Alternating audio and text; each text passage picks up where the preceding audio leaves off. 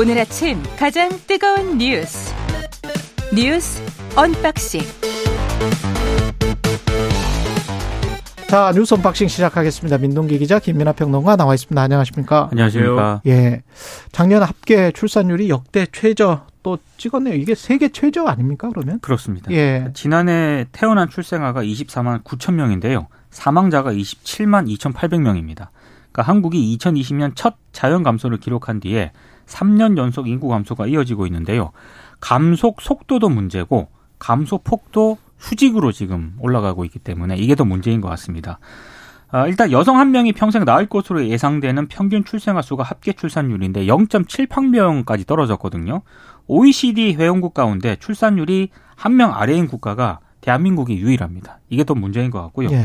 전망이 더 어두울 수밖에 없는 게 일단 혼인 건수도 계속 줄어들고 있고 출산 연령마저 높아지고 있기 때문에 저출생 추세는 당분간 계속될 것으로 보이는데 결국에는 여러 문제가 있는 거 아니겠습니까? 그렇죠. 뭐 주거난, 취업난, 그리고 어, 주택 가격 상승 이런 것들이 이제 복합적인 요인으로 지적이 되고 있는데 이 문제를 외신들도 많이 주목을 했더라고요. 역시 음. 비슷하게 지적을 하면서 외신들은 아직도 한국 사회에서 이 양성평등이 좀 제대로 정착이 못 되고 있다 이런 점도 지적을 하고 있습니다. 그러네요. 예. 그러니까 지금 이 수치는 뭐 심각하다를 넘어서서 이제 정말 어 대안 대책이 있지 않으면 안 된다라는 것을 지금 보여주는 건데 이런 사안이 정말 어, 정치권 논의나 이런 데로 가면은 정말 피곤한 얘기만 하고 있거든요. 그렇죠.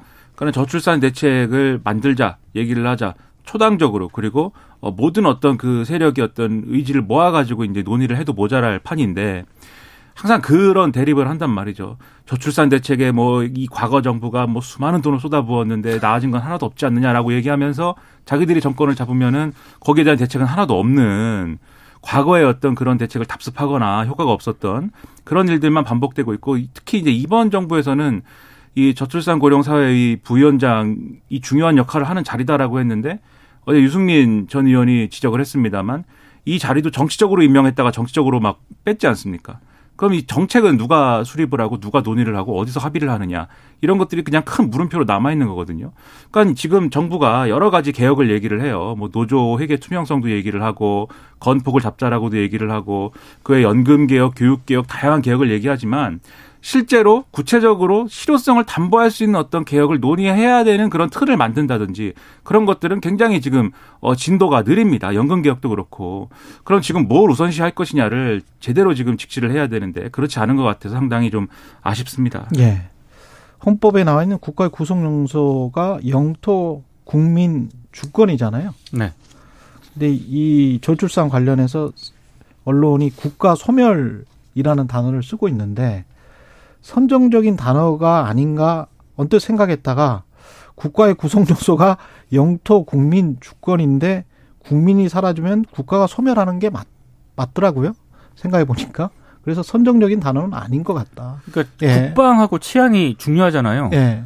근데 사람이 태어나야 국방을 그렇죠. 지키고 치안을 유지를 할 거 아니겠습니까? 그리고 우크라이나 같은 경우에 우리는 또 남북 대치 상황이기 때문에 영토가 훼손이 되고 주권이 침해 외침을 당할 수 있는 조건이 분명히 있지 않습니까? 북과 대치하고 있는 상황이기 때문에. 근데 거- 여기에서 이제 국민이 줄어든다. 겨- 궁극적으로는 그래서 그러면 뭐 국가 소멸 이야기가 안 나올 수 그렇죠. 그런 개념적인 네. 문제도 중요하고 또 네. 경제적으로도 이게 얼마나 큰 부담이 되겠습니까 네. 미래에. 그러니까 고령 인구는 어쨌든 우리 의학이 발달하고 하면서 계속 늘어가는 구조일 수밖에 없는 것인데 음. 그 고령 인구가 사실 또 이 뭐 우리가 뭐 정년을 막 없애고 이래가지고 그 고령 인구를 다 어떤 어 노동에 투입할 수가 없는 상황 속에서는 결국은 젊은 세대가 이 사회 구조를 뒷받침할 수 있는 정도의 그러한 이제 역할을 해야 되는 건데 맞습니다. 예. 인구수가 줄어가면 그게 불가능해지지 않겠습니까? 그러니까 이게 심각한 문제인데 다들 심각한 문제라고는 얘기를 하면서 음. 제대로 된 대책을 논의한 거에 있어서는 서로 하지만 책임만 미루고 그래요. 속으로는 집값 떠받치기를 원하는 듯한 그렇죠. 예, 그런 또 모습으로 가고 있으니까요. 예. 윤석열 대통령이 소아 의료체계 개선책을 발표했습니다. 이게- 저출생하고 연관된 문제입니다. 그러니까 음. 저출생 여파 때문에 소아 진료 수요가 줄어들잖아요. 예. 그러니까 소아 청소년과 의원이 문을 닫게 되고 아무래도 여기에 대한 전공 기피 현상도 일어나게 되고 그러다 보니까 지역은 더 심각해지고 수도권으로 쏠리는 현상이 이제 집중되다 보니까 이 문제가 계속 지적이 돼 왔었고 정부가 이제 어제 대책을 내놓았거든요. 그러니까 윤석열 대통령도 어제 서울대병원 어린이병원에서 정부가 소아 의료 체계 강화를 위해 모든 지원을 아끼지 않겠다 이런 점을 강조를 했고요. 정부가 어제 발표한 주요 대책을 보면 여러 대책을 발표를 했는데 몇 가지만 소개를 해드리면 현재 10곳인 어린이 공공전문진료센터를 올해 4곳 더 늘리기로 했습니다. 그리고 시설과 장비 예산 지원을 확대하는 내용도 포함이 됐고요. 센터의 적자를 사후에 보상하는 시범 사업도 올해 9곳에서 실시하기로 했습니다. 그리고 병의원급 신생아실의 입원 수가를 높이는 그런 보상 체계도 강화하기로 했고요. 대형 병원들이 소아 중증 진료에 필요한 인력과 병상을 확보하도록 유도한다. 뭐 이런 대책도 포함이 됐는데 아무래도 핵심적인 문제는 사람 문제잖아요. 그렇죠. 예, 그러니까 이 의사를 좀 증원을 해야 되는 것 아니냐라는 게 의료계의 상당 부분 요구이기도 한데, 근데 지금 어, 장기 과제로만 제시가 됐거든요. 그래서 좀 미봉책이다라는 그런 지적도 있고요. 이게 시장 원리에 따르면은 될 수가 없죠. 그렇습니다. 예. 아, 그리고 의사 수를 늘린다 하더라도 음. 그 지역에서 지금 의사가 없다는 그런 얘기가 많이 나오지 그렇습니다. 않습니까? 예. 그러면은 지역에서 의사가 갈 수 있는 여러 가지 인프라라든가 지역 소멸 이야기. 그렇습니다. 예. 이런 것도 같이 이제 정부가 고민을 해야 되는데 그런 부분에 대한 대책도 좀 빠져 있다. 지역 균형 발전론, 그다음에 수도권 집중론 그렇습니다. 이런 것들이 또 화두가 될 수밖에 없겠습니다. 그리고 또 어, 의대생들이 그러니까는 그 쏠림 현상이 있다는 것이지 않습니까? 네. 이게 되는 과에만 돈이 그렇죠. 되는 과에만 쏠림 현상이 그건 있고 늘 있었어요. 그렇죠, 사실. 그렇죠. 예. 특히 지금 소아과는 지금 말씀하셨듯이 저출산 문제 때문에 전망이 안 좋은 데다가 이게 무슨 뭐 소위 말하는 이제 비급여 항목이 막뭐 맞아요. 이게 뭐 자유롭게 되는 그런 데도 아니다 보니까는 안 한다는 건데 그러면 그걸 뒤집어 얘기하면 어떤 조건들이 필요하겠습니까? 결국은 이런 이런 이제 과들의 경우에는 어떤 어느 정도의 공공성이 이제 담보가 돼야 되는 것이고 그렇죠. 그런 형태로서 의사 인력을 키워낼 수 있는 그런 별도의 또 시스템이 필요한 거잖아요. 그게 예를 들면은 지난 정부에서 추진했던 이제 필수 의료에 대해서 뭐이 어떤 뭐 어, 공급을 하고 둔다든지. 그렇죠. 네. 예. 그리고 뭐 지역의 의대를 뭐 이렇게 만들거나 의, 이 지역 의대를 또 조성을 해서 거기에 정원을 늘린다든지 이런 것들을 하는 어떤 패키지의 대책이 있어야 되거든요. 근데 지금 이제 정부가 내놓은 거는 일종의 이제 뭐라고 할까요? 언발의 오줌 누기 형식인 것이고 의료계에서도 이게 대안이 된다고는 아무도 얘기를 안 하는 거 아닙니까? 음. 그럼 종합적인 대책을 일단 만드는 게 필요한 거고 첫 번째로 두 번째로 이 대책을 가지고 명분을 가지고 이거 해야 되지 않겠느냐라고 해서 의사 집단을 설득을 해야 되는 것이고 왜냐하면 지난 정부에서도 다 반발해 가지고 안 된 거잖아요. 그렇죠. 그세 번째로 그걸 가지고 정치권에 대해서 어떤 이, 이 처리할 수 있는 법제도를 만들 수 있는 프로세스를 만들어야 되는 건데 1, 2, 3단계가 다 안 되고 관심이 없는 듯 보이면 안 된다는 거죠. 지금은 그런 상황처럼 보이기 때문에 저는 대통령이 그 노조의 문제에 대해서는 건폭 이렇게 얘기하지 않습니까? 의사들의 문제에서는 정말 의폭이라고 얘기할 수 있는 준비가 되어 있는가 그거를 한번 점검을 해볼 필요가 있습니다. 이게 근데 저출산 대책의 일환으로 나온 게좀 자꾸 이제 정부의 정책 뭐 어쩔 수 없는 측면도 분명히 있, 겠죠 여러 가지 고심이 있겠지만 왜 강의 하천을 맑게 하려고 하는데 강둑에 쓰레기를 치우는 듯한 그런 느낌이 드는 거예요. 그렇죠. 강의 하천을 깨끗하게 하려면 물을 깨끗하게 해야 되는데 강둑에 사람들이 다니는 쓰레기를 열심히 줍시다. 이거는 강물하고는 아무 상관이 없잖아요. 영유아 사망률 우리나라는 전 세계적으로 가장 낮습니다. 네. 가장 낮은 나라 중에 하나예요. 그래서 소아과 의사가 부족한 것도 사실이지만 영유아 사망률이 이렇게 낮은 나라에서 그래요 소아과 의사를 증원해요. 그러면 저출산 문제가 해결됩니까?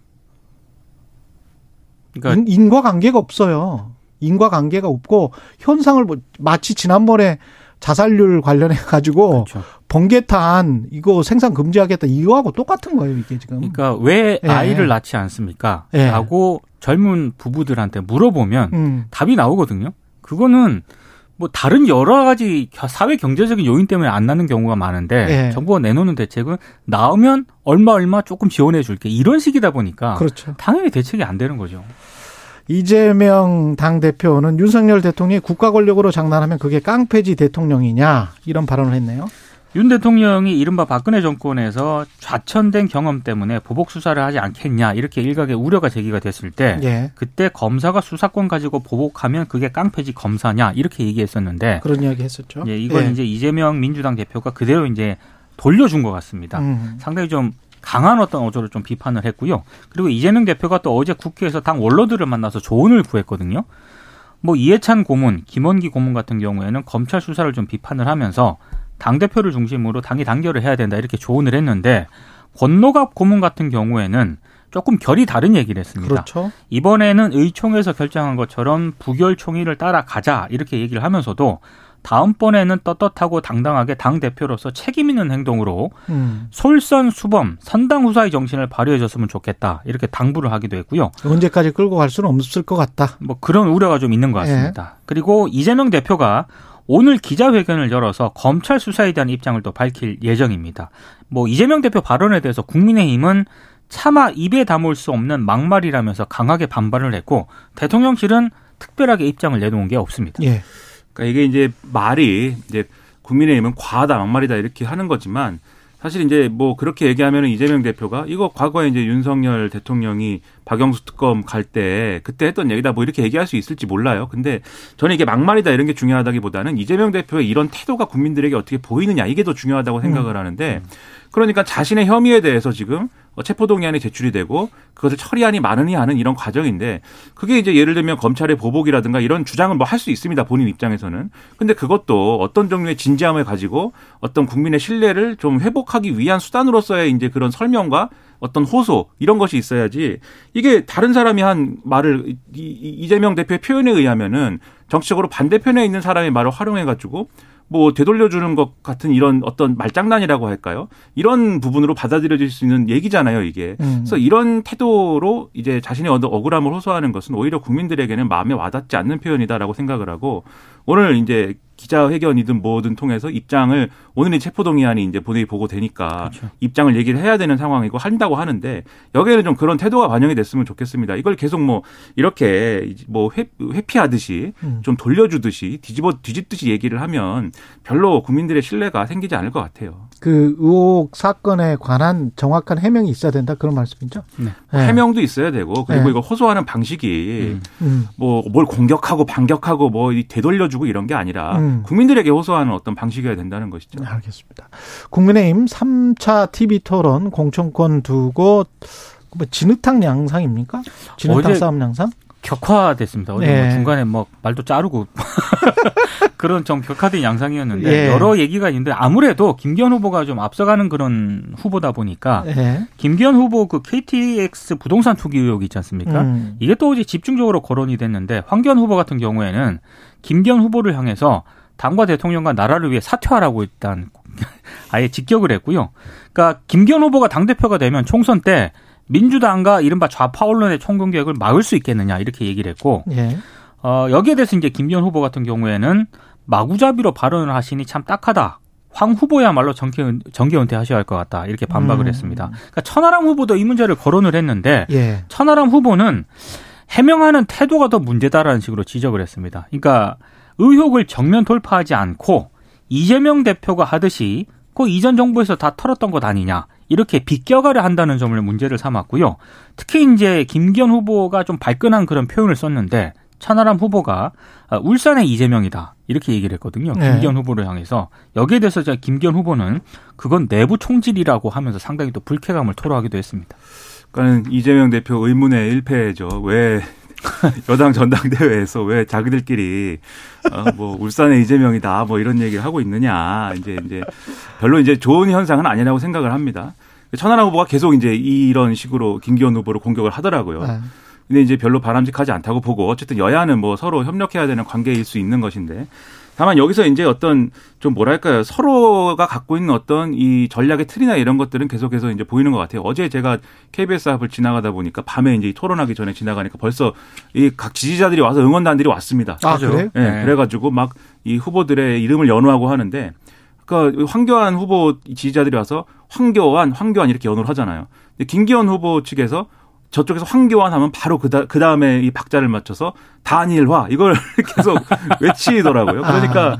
김기현 후보 쪽에 그 조직에서는 아 이거 1차에 끝내야 사실 안전한 것이기 때문에 황교안 후보가 단일화해 줬으면 좋겠다 이제 의학을 갖고 있는 것 같은데 황교안 후보가 계속 이 밀고 있는 게 이 KTX 이 노선과 관련돼 있는 울산 땅 문제거든요. 그러니까 사실은 그런 일은 이제 일어나기 어렵다라는 점에서 김기현 후보가 좀 코너에 몰리고 있고 오히려 반대쪽에 안철수, 천하람 요 두 후보의 경우에는 뭔가 우호적인 뉘앙스로 계속 가져가려는 듯한 움직임이 있습니다. 서로 간에 그렇죠. 네. 네. 왜냐하면 서로 어쨌든 이 누가 결선에 갈지는 모르지만 결선에 가서 그 후보가 이긴다라고 할 때는 즉 김기현 후보를 꺾는 것이 어쨌든 목적이라고 한다면 두 후보 지지층이 뭐 반목하는 상황을 굳이 만들고 싶지 않은 거잖아요. 양상이 지금 2대 2인 거예요?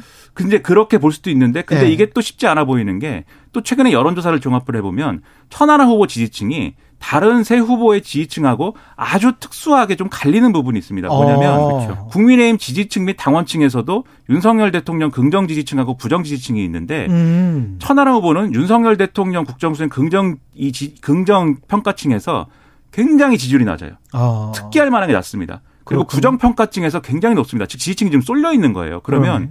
이 울타리를 벗어나야 천하람 후보가 안철수 후보를 제끼고 결선에 갈 수 있다라는 전망이 서는 건데 음. 그게 쉽지 않은 상황에서 음. 요런 어떤 무슨 뭐 천안 연대, 안천 연대 요런 거를 이제 좀 짚히는 방식으로는 아무래도 이제 의도한 효과를 찾기는 어렵지 그 않을까. 연대에 대해서 일단 안철수 후보는 선을 좀 긋고 있거든요. 예. 뭐 최종적으로 봐야겠습니다만 안철수 후보는 그거 아니다. 아직은 이런 입장입니다. 근데 또 완전히 접시 깨는 분위기는 아니에요. 또 그렇죠. 안철수 후보도 네. 좋게 좋게 가는데 뭘 명시적으로 하기는 싫다는 것이 이제 그런 예. 전략들이 지금 보이는 거죠. 예. 내일이 러시아가 우크라이나 침공한 지 딱 1년 되는 날인데 2월 24일 푸틴과 중국의 왕이 외교부 장관이죠. 우리로 치면 중러 연대가 강화될 듯한 분위기입니다. 회담을 갖고. 그러니까 어제 이제 푸틴 러시아 대통령과 회담을 가졌는데 중국과의 관계가 잘 발전을 하고 있고 올해 두 나라 무역 관계가 새로운 단계에 이르렀다. 푸틴 음. 대통령이 이렇게 얘기를 했거든요. 예.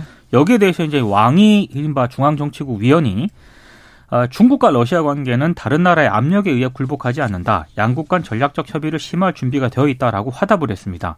특히 이제 중국이 우크라이나 전쟁 장기화로 공경에 빠져 있는 러시아에 힘을 싣겠다 이런 뜻을 분명히 한 게 상당히 특징적인데요. 이미 힘을 싣고 있어요. 예. 그래서 사실상의 반미 연대를 좀 공식화했다라는 그런 평가도 있고요. 지난해 무역 규모가 최대입니다. 그렇습니다. 사상 최대. 예. 아, 그리고 미국과의 어떤 신냉전 구도를 사실상 이게 공식화했다는 그런 평가도 나오고 있습니다. 그러니까 중국이 미국에 대항하기 위해서 대로관계 쪽으로 확실히 이제 틀었다라는 어떤 그런 평가가 나오고 있거든요. 음. 이렇게 되면은 우리가 상당히 좀 어려워질 것 같습니다. 그렇죠. 예. 왜냐하면 북중러 쪽으로 가버리면 그리고 지금 러시아는 사실은 중국 잡고 인도를 잡잖아요. 맞습니다. 인디아를 잡으면 전체 인구가 전 세계 인구가 78억인데 30억을 잡는 거기 때문에 그쪽의 돈과 그쪽의 인구를 잡을 수가 있고 자기들은 에너지, 가스, 석유를 팔 수가 있기 그렇죠. 때문에 아주 그 삼자 연합이 형성이 돼 버리면 서방 진영 우리를 포함해서 굉장히 곤혹스럽게 됩니다. 그러니까 푸틴 대통령 태도를 보니까 예. 이 왕위 위원이 왔는데 뭐 자기 친구 만난 듯이 굉장히 반가워하더라고요. 네. 음. 그런 것들이 이제 그런 모습으로 보여주는 거고 그런 조건들을 보면은 우크라이나 침공 이게 쉽게 안 끝난다는 그렇죠. 거를 여전히 이제 보여주고 있는 것이죠. 그리고 그렇죠. 지금 어, 주, 이 미국에서 계속 하는 얘기는 중국의 대만 침공 우려 이런 것들을 막 우려하지 않습니까? 음. 무슨 얘기냐면 러시아가 우크라이나 침공을 했는데 이게 예를 들면은 이런 장기화되는 과정에서 좀 이렇게 봉합 수준으로 끝나면 중국도 똑같이 할 수 있다. 중국도 대만 맞아요. 침공이나 이런 음. 걸 해가지고 서방 진영의 우려는 가장 큰 우려는 그렇죠. 그겁니다. 그래서 더더욱 풀리기가 어렵기 때문에 우리가 여기에 대해서 제대로 잘 대비를 해야 된다. 그런 얘기인 거죠. 게다가 러시아와 중국은 이번 주 금요일에 남아프리카에서 합동 군사훈련을 갖습니다. 네. 예, 세계가 점점 이상하게 변해가고 있습니다. 뉴스 unboxing 민동기 기자 김민아 평론가였습니다. 고맙습니다. 고맙습니다. KBS 1라디오 최경영의 최강시사 듣고 계신 지금 시각 7시 41분으로 향하고 있습니다.